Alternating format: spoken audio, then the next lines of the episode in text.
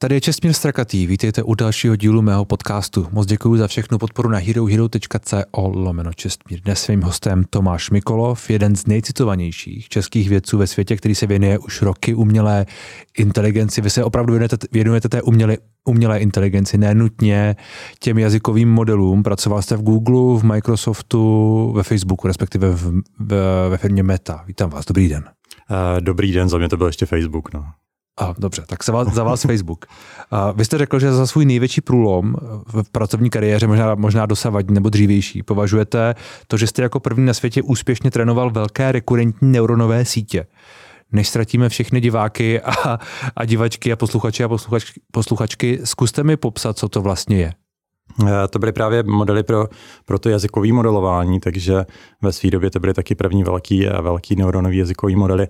A zpátky k těm rekurentním neuronovým sítím, ono to zní jako složitě, ale ve skutečnosti je to relativně jednoduchý matematický model a to, že je rekurentní, znamená, že má eh, jakousi paměť, jo, že že je tam jakási, jakýsi cyklus, pomocí kterého se můžou přenášet signály vlastně no, v podstatě do budoucích stavů toho systému, takže má vlastně takovýto propojení těch výpočetních bloků, kterým se říká neurony, jako kdyby sami na sebe s časovým spožděním. Ono se to používalo různě v elektrotechnice, v různých prostě obvodech. Není, není to tak světoborný, jak to zní, ale prostě to byly takový typ matematických modelů, který, který byl známý už prostě od možná poloviny minulého století, ale v 80. 90. letech byl byly docela populární, pak se přišlo na to, že se vlastně nedají natrénovat standardním algoritmem, tak, tak ten obor tak jak si upadl na desítky let a mě se to pak podařilo doschodit přes jeden malý trik, který všichni matematici nenávidí, asi tak. No.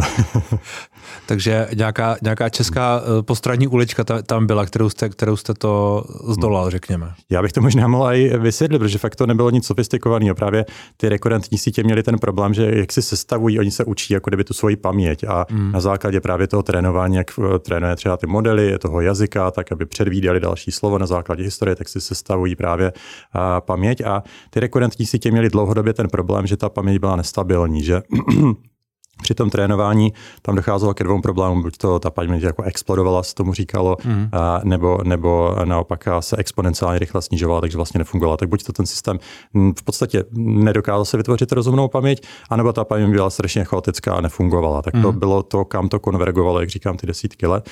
No a ten malý trik, co jsem teda zmiňoval, tak bylo v podstatě jenom o tom, že během trénování si hlídáme, aby se ta síť neměnila příliš rychle, protože tam docházelo k nějakým numerickým v podstatě problémům problémům, které ale nastávaly velmi málo často a stačilo si prostě pohlídat, že když je ta změna během toho trénování ty neuronové sítě probíhá příliš rychle, tak se to prostě zastaví a řekne se, no dobrý, tak tady, tady prostě máme numerické chyby, nevíme přesně, nebo ne chyby, ale složitý problémy, které nevíme, jak vyřešit exaktně, mm-hmm. tak je prostě jenom tak odsuneme stranou, zahodíme je a tím pádem se vyhodilo třeba 1% trénovacích dat a najednou model fungoval dobře. No. Mm. A vy říkáte, že tohle jsou vlastně základy toho, co my teď vidíme jako ty velké jazykové modely, to, čemu my teď říkáme umělá inteligence. To už by byly ty neuronové sítě, oni pak dlouho byli, potom co jsem přišel s těma velkýma rekurentníma neuronníma sítěma pro jazykové modelování, tak byly postaveny právě na těch rekurentních sítích.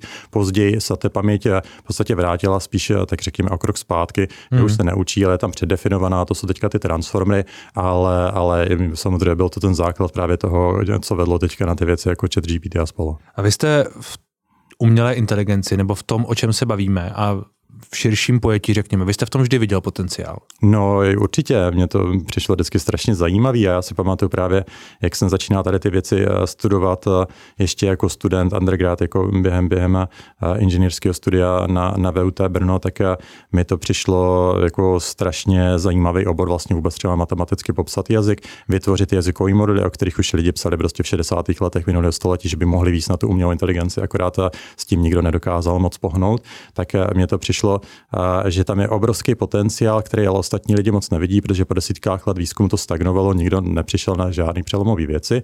Byla tady celá řada nápadů, desítky nápadů, jak vlastně vylepšit ty starý jazykový modely, co tady byly ještě od Claude Shannona někde z poloviny minulého století, jak je vylepšit, ale v podstatě všechno, všechno selhávalo. Když se zvyšovalo množství trénovacích dat, tak vlastně ty pokročilé techniky fungovaly v podstatě míň a míň dobře, mm. že se víc a víc blížil vlastně těm jednoduchým a tak všichni vlastně vědci tehdy řekl bych, tak v podstatě všichni na světě, ani se nepamatuju snad jedinýho věce, který bych potkal tehdy, který by věřil, že na velkých datech vůbec ty staré a staré techniky, kterým se říkalo engramová statistika, že jsou k poražení, no ale zároveň jsme věděli zároveň, že lidi dokáží modelovat ten jazyk líp, že dokáží prostě uhodnout další slovo ve větě, ví, která věta dává větší smysl, nedává a tak dále. Že my to prostě děláme jinak než ta, než ta engramová statistika. Takže věděli jsme, že řešení existovat musí, ale byla tady velká skepse vůči tomu výzkumu, protože, jak říkám, desítky let, stovky vědců a nic vlastně nakonec nefungovalo. No ale tak já jsem se do toho vrhnul, ještě když jsem ani nevěděl, že to nefungovalo a, a vyzkoušel jsem taky celou řadu věcí. Jeden z prvních modelů, co jsem si sestavil, tak eh, byl takový docela jako strbatý, ale později jsem v literatuře našel, že lidi dělají něco podobného, jmenovalo se to tehdy neuronové sítě. Mm.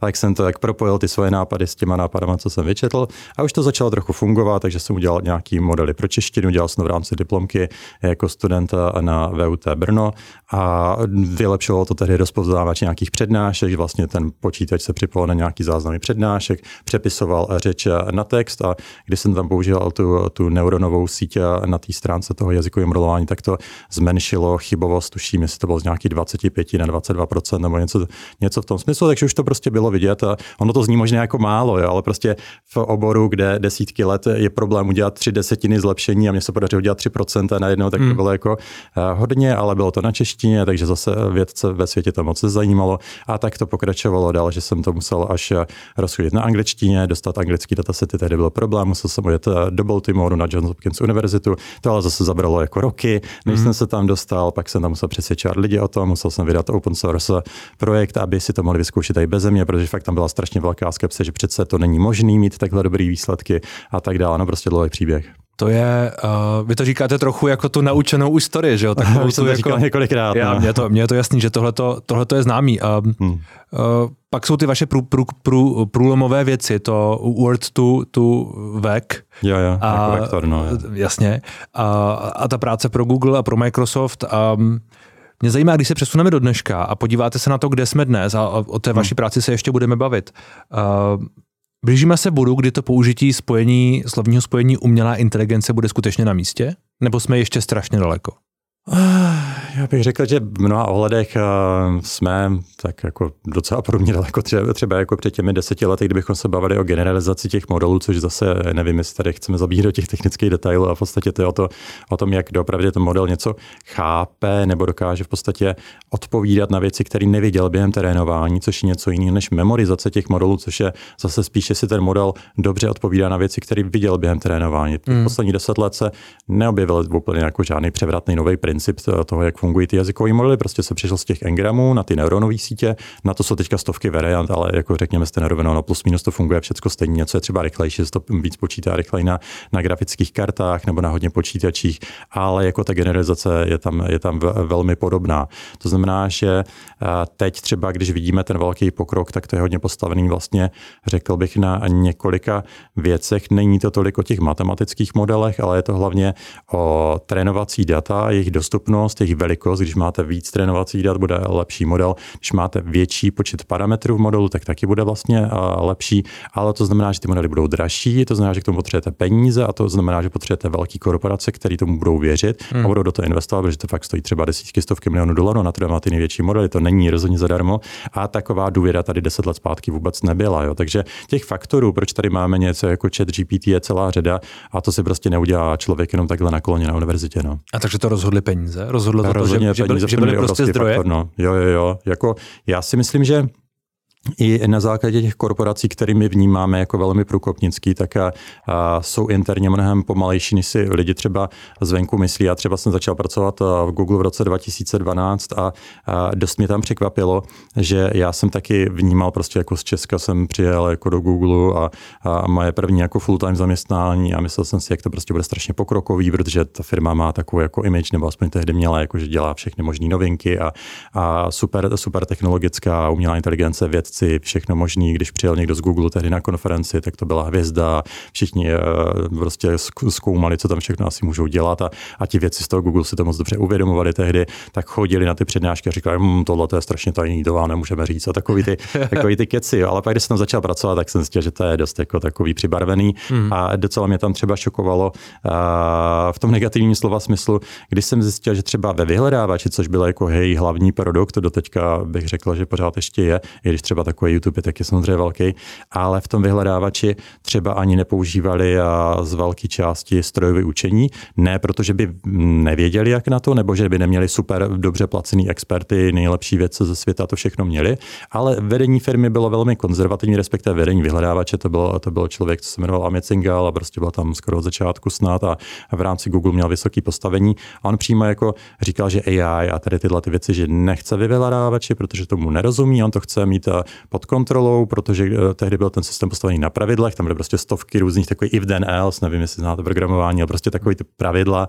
kde, kde prostě se řekne, že aha, lidi vyhledávají třeba počasí a tady občas to udělá nějakou chybu, tak si to ručně opravíme. A bylo to hodně takový jako naprogramovaný, hodně jako kdyby od začátku a jeho jako logika ale taky dávala smysl, protože ono to taky bylo z toho, že když tomu strojovému učení nerozumí a když se bude učit zdát těch uživatelů, hmm. tak tam zase eh, riskuje, že mu to někdo hackne, jo, že tam naposílá miliony dotazů do toho Google, aby si povýšil ten svůj odkaz, aby ho to odkazovalo potom, když budu vyhledat v podstatě hmm. cokoliv, aby to házelo jenom odkazy na reklamu, na toho, kdo to jako takhle hackuje. Takže to bylo v podstatě vysvětlení, vysvětlení toho Amita že to má víc pod, kontrolou, když to není ten učící se systém, který je statistický, který je vlastně hodně autonomní, ale když on to všechno ručně jako kdyby upravuje, tak eh, a vidí aspoň jako, co ten systém dělá, tak je to víc kontrolovatelný. No ale tak eh, tam vydržel asi ještě dva roky a potom už teda ten tlak na to strojoučení byl fakt jako velký ze všech stran, že bylo všem jako jasný, že tohle je budoucnost a pak, eh, nebo možná 2013 si odešel a pak ho nahradili lidi, kteří teda byli mnohem víc jako AI optimisti a začali tam tam používat právě i jednoduché věci, takový zjednodušený neuronistě jako logistickou regresi, to zase znají statistici. A když se, když se to udělalo dobře, tak to výrazně hnedka zlepšil ten vyhledáč, tak už myslím 2014 už tam byly prostě tady ty AI prvky. No. Hmm, hmm, ale trvalo to a byli tam no, jo. lidé, kteří na tom, kteří na tom seděli a vy, vy sám uh, je to vlastně pro vás, byla pro vás ta práce v těch korporacích do jisté míry frustrující? No určitě v mnoha ohledech jo. Jako na jednu stranu tam byly super věci, které by byly v Česku absolutně nerealizovatelné, ale na druhou stranu to mělo taky spoustu mluv, o kterých lidi se nedozví, když mají takovou jako zkrášlenou představu o tom, jako je v Americe je všechno lepší a takhle, no, což tady často mají teda lidi. No. A ty mouchy jsou? No samozřejmě, no tak eh, já myslím, že asi eh, je docela logický, že když eh, máte nějaký obor, který třeba jako rychle exploduje, ať už mluvíme o tom, o té umělé inteligenci nebo o tom vyhledáči jako takovým, protože prostě to byly třeba firmy jako Google, Facebook, které raketově vyrostly, akciem prostě, prostě rostly velmi rychle, vznikla tam celá řada milionářů až miliardářů, kteří se prostě pohybovali na, zač- na začátku tady těchto firm v Silicon Valley. A to samozřejmě logicky přitahuje určitý typ Eh, lidí a asi, asi je jasný každému, jaký typ lidí to je. Jednak jsou tam eh, ambiciozní lidi, namotivovaní, velmi chytrý, velmi schopní, ale na druhou stranu všeho schopní. Eh, lidi, co by dřív šli pracovat jako vlog z Wall Streetu, tak teďka šli hmm. do Silicon Valley. Byli tam podvodníci, můžete si pustit dokument z kapky krve od Netflixu Elizabeth Holmes, která už hmm. sedí ve vězení hmm. a to nebyla výjimka. Tak, jak se chovala ta Elizabeth, takové lidi jsem tam osobně potkal v tom, v, té, v, v tom mém oboru oboru v té umělé inteligenci, falšování výsledků, publikování článků s nereprodukovatelnými výsledkama, kradení nápadů, šizení prostě mm-hmm. na všech možných úrovních, prezentování výsledků systému, který nikdy ani neexistoval, všecko jsem to zažil. No. Hm. To se mimochodem děje dodnes, ale jako je to takový komický, když někdy novináři vypátrají, že třeba tady hlavní, hlavní jako CEO celého, celého Google odprezentoval nějaký systém a pak se ukázalo, že to bylo celý nafingovaný. To ano. se stalo už několikrát. No, no a uh, je tohleto fingování hmm. problém, i, problém i dnes v těch, v těch umělointeligenčních, řekněme, uh, oblastech? Nebo já vím, že to použití umělá inteligence dnes není úplně přesné, ale tak prostě v tom, o čem se bavíme. Je, je, je vlastně problém obecně, že se z toho stává AI je všude, umělá inteligence hmm. je všude, strašně rychle se vyvíjí a zároveň je to marketingový uh, hmm. trik trošku. Jo, rozhodně, protože té umělé inteligence, tak jak si to představuje většina populace podle právě prostě populárních filmů, tak je tam ještě pomálu, a zatím je to prostě různý pokročilý, pokročilý techniky pro zpracování prostě textu nebo obrazu nebo zvuku a všechno je to, je to super, ale jako k té inteligenci takovou, jako bychom si představovali, kde opravdu ten počítač myslí, dělá nějaký závěry, třeba sleduje nějaký cíle, hmm. to máme strašně daleko, protože teď, kdybychom se zase vysvětlovali, jak fungují ty jazykový modely, kde podle mě by to bylo jednodušší s tuškou a papírem, ale prostě uh, ona je to v podstatě statistika, ona to projde třeba celou anglickou Wikipedii, podívá se to, uh, ten model, ta statistika, jako podívá se, já to říkám v uvozovkách, to není, že by to mělo oči, jo, to prostě, to je jenom uh, algoritmus, který projde, jak slova se vyskytují vedle sebe v anglickém textu, ten anglický text museli sepsat lidi, takže hmm. na to vychází z té lidské jako kdyby znalosti. A pak se to jako ten model si naučí ty parametry, díky kterým ví, že prostě v každé větě je většinou jedno sloveso, anebo tady po takovém slově následuje jiný slovo s 85% pravděpodobností. A když ten model vidí hodně těch dat, tak dokáže generovat věty, které se hodně podobají těm trénovacím větám, to, na čem to bylo natrénované. Takže když to natrénu na hodně kvalitním textu, kde třeba lidi odpovídají na otázky, tak i pak ta umělá inteligence, ten model bude generovat odpovědi, které budou odpovídat na otázky, když se budu ptát na něco, co je na internetu milionkrát zodpovězený, hmm. třeba já nevím, co je hlavní město Francie. No samozřejmě to odpoví správně, ale to zase to není proto, že to ta umělá inteligence ví nebo si to vymyslela, nebo to je to názor, řekl. ale jenom, že to opakuje. Napsal. No přesně tak, protože to vyšlo, že to nejpravděpodobnější hmm. slovo v daném kontextu a ani neví, co to je Paříž nebo Francie, Čili ale ví, že je to nejpravděpodobnější uh, slovo. Ta uh, umělá inteligence, tedy ty jazykové modely v tuhle chvíli vlastně nepřináší nic nového, ale replikují to vědění lidstva v nových jakoby větách. Jo, tam určitě, určitá míra generalizace je, takže já se můžu ptát eh, na otázky, které nikdo nikdy v historii nepoložil. A pak je zajímavý sledovat, kam ta neuronová síť až ta generalizace právě dospěje, protože on to dokáže dělat eh, zajímavé věci. Třeba když jsem to dělal eh, kdysi dávno, ještě pro tu češtinu, kde se to líp vysvětluje podle mě, tak ta generalizace byla fakt taková ještě ty důvody, proč se na tom pracovat, byly jednodušší, protože v podstatě šlo o to, že v češtině máme skloňování a když se hmm. vezmete, že každý slovo, právě ten jazykový model vidí v podstatě jako unikátní jednotku, o který se musí naučit všechny ty parametry, jak se vyskytuje u jiných slov. A v češtině kvůli skloňování máme spoustu variant toho stejného slova, takže můžeme přidat při, jako a, předpony, pak různě měnit koncovky, minulý čas, budoucí čas, takže z jednoho slova klidně jsme schopni vygenerovat desítky variant. A teďka pro ten systém, který se učí ty parametry, tak je to vlastně mnohem více jako kdyby kombinací, co nám tam narůstají. Proto třeba Google překladač fungoval mnohem líp na angličtině než, nebo třeba francouzštině než třeba na češtině. Kromě toho, že máme v češtině méně dat na internetu, tak máme ještě to skloňování a s tím ty staré modely si moc nedokázali poradit. Ale ty neuronové sítě právě generalizovali líp, že dokázali prostě líp odpovídat nebo líp generovat věty, které se třeba nikdy nebyly v trénovacích datech, ale byly podobné těm trénovacím, protože dokázali si rozložit ty slova jako kdyby hmm. interně na nějaký matematický proměny, které odpovídaly právě tomu minulému času, budoucímu času, ale my jsme to nemuseli zakodovat ručně, ono se to naučilo z těch dat. A teď, když mluvím o té generalizaci, tak eh, teď, když máme ty modely ještě větší, je to třeba na té angličtině natrénovaný a já se zeptám třeba, co by třeba si myslel Picasso, kdyby žil v 14. století v Praze a o něčem a takhle, tak to skoro určitě se nikdo na nic takového neptal, protože teďka vyloženě konstruuji nějakou kombinaci věcí, o kterých očekávám, že je taková trochu ulítla, ale ten model zase statisticky si může pospojovat nějaké věci, který viděl v těch miliardách těch eh, trénovacích věd a dokáže z toho vygenerovat odpověď, která někdy může dávat i smysl. Mm. Jo, takže, a samozřejmě někdy bude nesmyslná, jo, ale to je taky o tom, že teďka se mluví o těch halucinacích, ale to je v podstatě jenom eh, špatný pojmenování toho, že ten model není inteligentní, ale prostě občas tam vyjde, že pravděpodobná věta je taková, která sice semanticky eh, dává mm. smysl, že ty slova na sebe dobře navazují, že tam je furt to jedno sloveso v té větě a tyhle ty věci, ale ten smysl té věty je třeba mm, jako vůbec tam není. No je na místě věřit tomu, co nám uh, odpovídá na různé, na různé otázky uh, chat GPT, ale těch modelů už je spousta, že jo? Tak jako hmm. asi všechny jsou, byste zmínil, že všechny jsou v podstatě velmi podobné v tom, jak fungují. No jasně, ono se to pak liší tím, eh, že třeba mají větší počet parametrů, nebo naopak menší počet parametrů, aby byly levnější, natrénuje se to na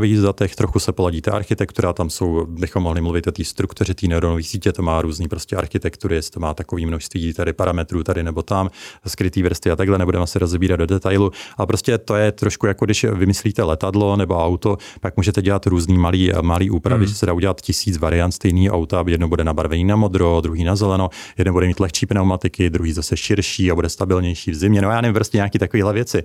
A stejně to můžeme dělat s těma jazykovými modelama. Něco se dá víc natrénovat na nějakým jazyku, něco může být multilinguální, něco může vycházet z Redditových dat, něco z Wikipedie, něco z celého internetu, jako z nakrolovaných webových stránek a to tam se dají dělat různý, různý kombinace do nekonečna.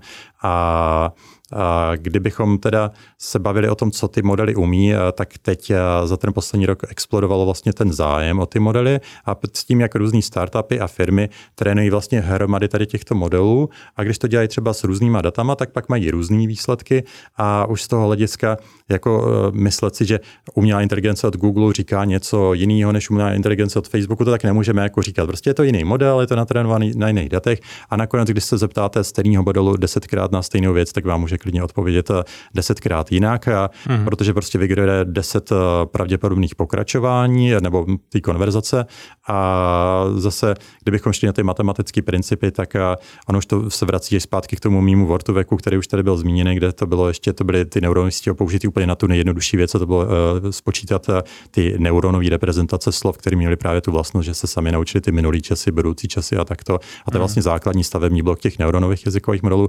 Nebudu, nebudu zbytečně rozebírat, ale v podstatě, co jsem to chtěl teďka říct, je, že... Ta otázka moje byla, a já se k ní vrátím, je na místě jim věřit, je na místě brát to, co, to, co nám odpovídá a budu používat chat GPT, protože to je ta hmm. nejvíc, nejvíc známá, ale ostatně i Bing a podobné věci jsou poměrně daleko. je na místě brát to jako dané, je na místě brát to jako prostě, ne, ne nutně fakt, ale prostě třeba řídit se tím a tak dále. Hmm. No, takže zase uh, už, jak jsem říkal, spousta variant, každý model může říkat něco jiného, takže bychom to neměli rozhodně brát jako fakt a, a zase a jde to ještě trochu dál. Některé ty firmy mají interní směrnice na to, že ty modely ještě dotrénovávají, že k tomu hmm. anotátory a nechají ty modely ještě doupravovávat tak, a, aby neříkali třeba zprostý slova, nebo aby neříkali věci, které jsou objektivně špatně, hlavně když jsou to dotazy, na které se ptají lidi hodně často. Oni se samozřejmě vedou tu statistiku, všechno si logují, když se milion lidí zeptá, jestli Donald Trump byl dobrý prezident a interně firma OpenAI se rozhodne, že byl špatný prezident, tak eh, ti anotátoři pak budou dotrénovat ten model, který původně vychází z těch internetových dat, kde se píše všechno možný, hmm. aby prostě uh, říkal vždycky to, co oni se rozhodnou, což mi právě přijde, že je taky nebezpečný. A tohle se děje? Jako, no, jako, jako že vyslo, já... vysloveně třeba nějaký jako politický názor, a teď je to možná extrémní příklad, jo, ale že se prostě propisuje do toho, no. co, co třeba chat, Roz, chat GPT odpovídá. zprávy vyšly už před rokem, hnedka po tom, co vyšlo chat GPT, neověřoval jsem si to, jako nekontroloval jsem to, a tehdy vyšla zpráva někde z Ameriky, že tomu někde na univerzitě zkusili dát politický dotazník a, a ten chat GPT tehdy vyšel jako ultra levicově smíčelející, a, tak a není asi úplně jako od věci taky říct, že tady ty a, firmy v Silicon Valley a spol, tak a, tam právě ty lidi jsou hodně takový levicoví, jo, hmm. takže a, ať už si myslíme o politice cokoliv, tak já si myslím, že takhle jako překřikovat a, a ostatní a přemazávat jejich výsledky a filtrovat to z webu, označovat jiný názory za fake news a, nebo případně přímo mazat v těch odpovědích tady těch chatbotů a vylepšovat pravděpodobnost těch eh, odpovědí, které považuji za správný, tak si myslím, že je jako nebezpečí pro demokracii, protože hlavně když eh, lidi, kteří vidí ty výsledky, jak se teda ptáte, tak to třeba berou jako za názor umělé inteligence a nevidí zatím, že to je vlastně názor eh, lidí, kteří si ten model vytvořili, protože takhle ty, ty odpovědi na časté otázky tam klidně dopíšou ručně. Hmm. To se tam taky děje samozřejmě, jo, takže... No vy jste, když jsme se bavili před rozhovorem, tak vy jste zmínil, že někdy je lepší hodit si koskou, než, než věřit umělé inteligenci. No. To je, to je na místě říct? Uh, ono to funguje trošku podobně, protože když se zase podíváme na to, jak funguje to generování toho textu, což já se tady můžu klidně chlubit, a že první, první vygenerovaný text neuronových jazykových modelů jsem, jsem původně už dělal v roce, udělal v roce 2007 já teda, a ještě když jsem, když jsem byl na začátku doktorátu, a to bylo ještě roky předtím, než to napadlo kohokoliv jiného, 2010 už jsem to vydal jako open source, ale to jsou, to jsou takové ty historické věci, a kdybychom se podívali, jak to funguje, tak ono je to opravdu o tom, že my si spočítáme, jaký jsou pravděpodobné slova v daném kontextu, takže já se třeba zeptám, já nevím, jaký je nejlepší město, kde bych mohl jet třeba v létě na dovolenou. A ten model mi teďka spočítá těch, já nevím, 100 tisíc různých slov, které můžou následovat, protože fakt tam může následovat v podstatě libovolný slovo. Ten jazykový model pravděpodobnosti ohodnocuje cokoliv, jo. Ale vybere si 100 třeba jenom 10 nejpravděpodobnějších, aby jsme si zjednodušit ten příklad a vyjde nám třeba, že tam vyjde 20% Barcelona, 10% Řím a 5% Paříž a 3% Londýn.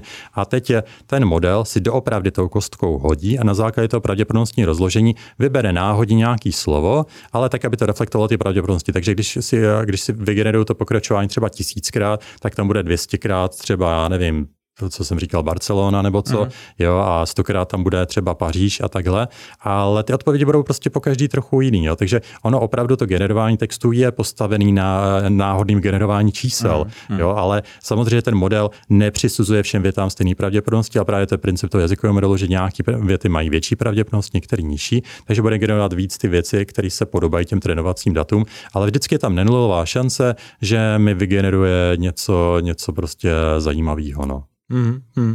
Ale z, znovu, nikdy se to nedá brát jako nutně, nutně dané. Vždycky vlastně mm. asi třeba si to nějak jako kontrolovat, nebo nevím. Jakoby. No, záleží, záleží. Když, eh, když někdo chce prostě jenom eh, nějaký asi takový to povídání nebo filozofování o nějakém tématu, se. nebo o tom cestování, mm. nebo názor na toto, kde to není jako něco, něco důležitého, tak tam si myslím, že asi není třeba si všechno kontrolovat, protože to ani nedává smysl. Ale pokud je třeba o nějaké doporučení ve věcech, které jsou jako víc citlivé, třeba, nevím, zdravotnictví, někdo se hmm. bude ptát třeba na to, že má nějaký příznaky, jako asi má nemoc. Tomu taky ten vlastně jazykový model může poradit, protože, jak říkám, čerpá to z celého internetu, lidi diskutují o nemoci pořád, jsou o tom miliony článků a ten model, co se tak pospoje různé věci, může do toho mít nějaký zajímavý vhled, který třeba ještě někoho nenapadl, ale taky může vygenerovat úplnou blbost. Jo. Takže hmm.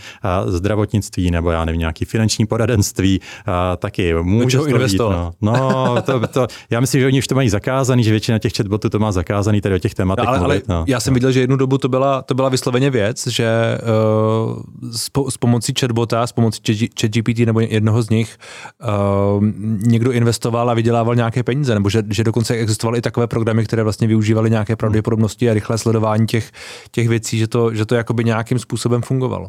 No samozřejmě, a tak eh, to se tady používá už eh, samozřejmě celou řadu let. Eh, hmm. Taky bych mohl zmínit, že třeba lidi, co dělali jazykové modelování v 80. letech ve skupině Fereda Jelinka v IBM, tak později přetáhl, přetáhl jeden slavný matematik, Simons, tuším, se jmenoval, do své firmy, což byl takový jako mm, hedge fund, co algoritmicky takhle tradoval na Wall Streetu a hmm. vykazoval dlouhodobě zdaleka nejlepší výsledky výsledky a z těch lidí jsou teďka miliardáři a, a jako dolaroví a to byl vlastně začátek tady toho algoritmic tradingu, by řekl, a nakonec se tomu věnuje celá řada tady lidí hmm. u nás v Praze, takže to no. není zase uh, něco světoborného. Ale na druhou stranu je taky řada, řada podvodníků, kteří si řeknou, že mají nějaký AI a toto, toto, to, že s něčím obchodují a nějak to vyšlo. Co se týče tady těch finančních věcí, je to tak trošku minový pole. Já si myslím, že lidi by tam na, u toho měli být docela opatrní, hmm. protože ti lidi, kteří doopravdy na tom vydělávají, tak ti o tom nemluví. A ti naopak, kteří se vás snaží podvíst, tak budou chtít od vás peníze a ti naposíláte a ti zase, zase hmm. jako ono to stačí asi zapojit ten selský rozum. Pokud někomu vydělává nějaký systém tady na tom automatickém obchodování, nebude o tom mluvit veřejně, protože tím by vlastně odkryl karty a pomohl by někomu, aby využil vlastně stejné regularity na trhu, hmm. aby si taky vydělával ty peníze a tím se zmenší ty peníze tomu, tomu původnímu, co měl ten nápad. Takže třeba ty lidi v tom Renaissance Technologies tak byli vždycky super jako secretive, jak se to řekne česky, tajuplní, že ani v rámci té firmy často lidi nevěděli, na čem pracuje někdo jiný hmm. a aby prostě nemohli odejít založit si konkurenční firmu, na to měli různé konkurenční doložky, pak se tam soudili s bývalými zaměstnancemi, co to stejně udělali. A podobně to máme i v Česku. Prostě ti, kteří doopravdy ty peníze vydělávají, tak vůbec o nich se nedozvíte a neslyšíte o nich. A naopak se dozvíte a slyšíte o těch o, o lidech. Přesně tak, kteří dejte mi peníze, já mám AI, co bude tradovat za vás a tady toto, toto, to, poradí vám se vším a hlavně posílejte, posílejte a to jsou ty pyramidové hry a podobně. No. Um, je to hrozba? a teď nemyslím to, to, to ty, ty podvodníci, ale uh, hodně často se o tom mluví, byly tu nějaké veřejné dopisy, jeden z nich podepsal dokonce i Elon Musk a da, další, který je taky takový, jako no, možná se k němu dostaneme. Uh, to, co teď se rozvíjí, je to hrozba? Moc děkuji, že jste doposlouchali až sem. Zbytek rozhovoru najdete na herohero.co lomeno čestmír a uslyšíte v něm třeba tohle. V Evropě je furt takový nějaký rozebírání a co když nás to nějak poškodí a proč bychom měli toto a nemáme udělat nějaký nový zákony, máme tady GDPR, komu pomohlo GDPR? Když se podíváte na tržby firm jako Google, Facebook, to dohromady teďka bude dělat možná, nevím, 500-400 miliard dolarů ročně. Jo. Toto jsou obrovské čísla. Fakt, já si myslím, že my jako Evropa máme velmi velký problémy, co se týče, týče ekonomiky. Tady si myslím, že máme takový přebojelej socialismus, až to zavání fakt komunismem pro mě, jako sorry, že, že to takhle říkám. Pořád tady čekám, eh, kdy dostanu nějaký eh, grant eh, z veřejných peněz, jo, protože vědci, aby mohli mít svou vědeckou skupinu, musí to, si tam ty lidi zaplatit. Tak dřív jsem o tom nechtěl moc mluvit, ale tady v Česku mi to stejně nikdo neokopíruje, no to není zase tak úplně triviální. Ale to zatím mi to přijde, že ta věda v České republice to je taková černá díra, tam ty peníze padají, já ty výsledky moc nevidím. Mluví se tady furt o tom, že, že nechceme být montovna, chceme být ta země s vysokou přidanou hodnotou, chceme, aby věda spolupracovala s průmyslem. To jsou sam, samý líbivý hesla, to tady mají politici, to už vykládají 30 let. A než se tady prostě opájet nějakou představu nějakých zázračných detektorů a nějakých regulací, kde hmm. každá firma, co vygeneruje obrázek, tak bude muset digitálně podepsat, že, že vyšel z umělé inteligence. No a co když to, to Rusko neudělá? Uděláme teďka všechno dobře, spravíme tady prostě průmysl a vědu a politiku a všechno bude růžový a lidi budou mít desetkrát víc peněz. No jo, ale co pak budou dělat? A co bude ten jejich smysl života? Prevence, já jim jako nemuseli být tolik nemocný a to, by, to hmm. bylo super. Přece kdo chce být nemocný a když už je někdo nemocný a musí jít do nemocnice, to a proč to nejde podle vás? No technologicky to jde. Cokoliv nového se objeví, tak se vyrojí stejná skupinka lidí a začne vybírat peníze na to, že zachrání já, lidstvo. Jo? Jasný, Takže jako jasný. sorry, ale Nevíte, nemají výsledky, nerozumí tomu, ale komentují všechno.